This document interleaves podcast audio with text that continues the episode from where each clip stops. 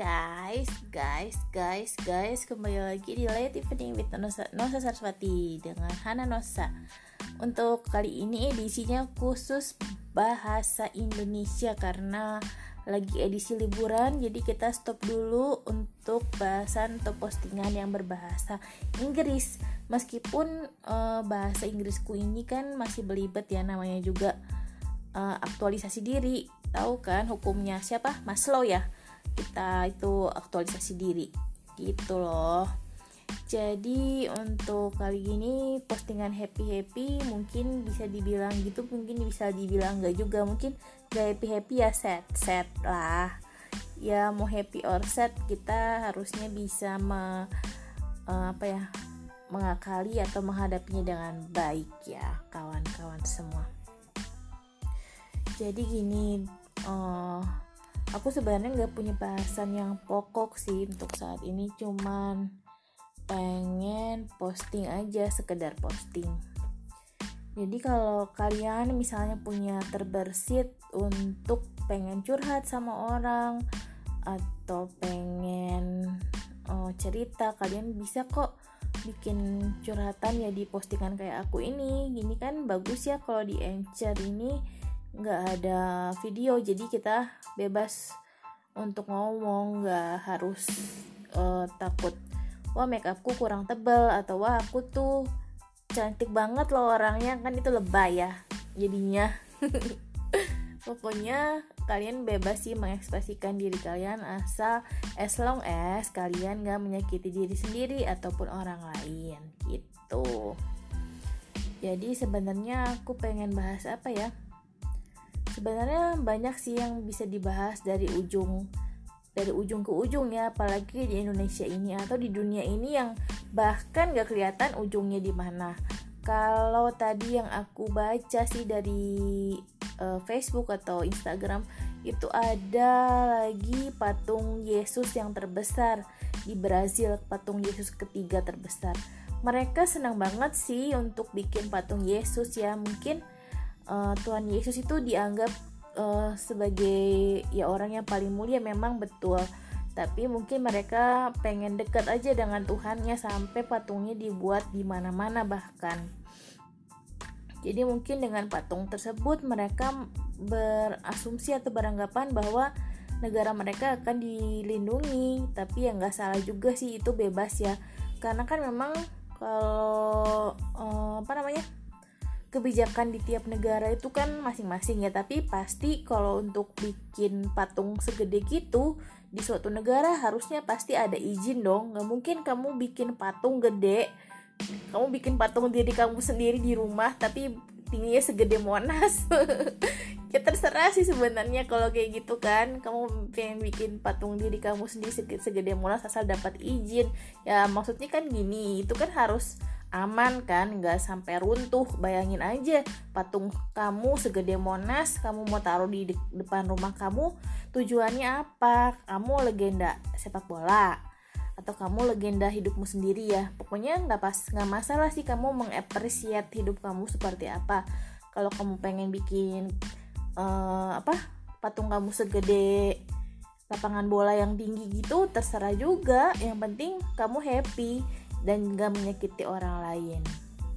Tapi ya kalau dipikir-pikir benar kan kalau kita mau bikin patung kita segede Monas itu kita perlu izin dan itu bangunannya harus aman. Dan kalau dilihat lagi bangunan-bangunan tinggi itu kan banyak kayak di Dubai ada Burj Khalifa ya atau apa gitu.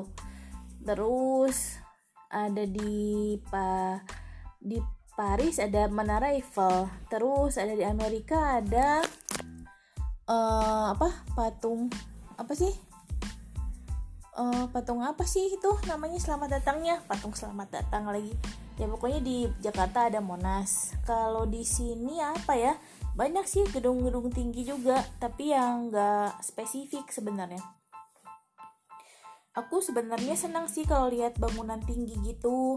Tapi ya aku nggak senangnya kalau lihat bangunan tinggi yang nggak sesuai dengan rambu-rambu, uh, maksudnya peraturan yang berlaku, misalnya terlalu berat lah atau gimana, karena itu kan jadi bikin orang lain takut ya, takut takut ketimpa atau takut nanti tiba-tiba runtuh atau gimana. Jadi memang kalau mau bikin bangunan itu kita harus menaati semua peraturan atau yang harus di kayak misalnya izinnya gitu semau se sebisa mungkin memenuhi persyaratan dan layak untuk dibangun. Dan kayak misalnya Tugu Monas tuh kan tinggi ya.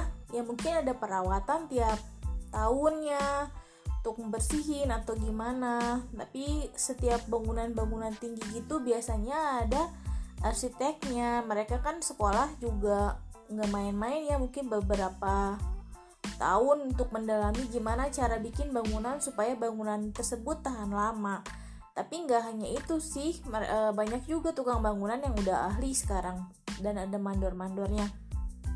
Jadi um, buat apa sih sebenarnya untuk bikin bangunan-bangunan tinggi? Aku juga kurang tahu sebenarnya apa sih pengennya maksudnya apa sih uh, istimewanya bangunan-bangunan tinggi tersebut.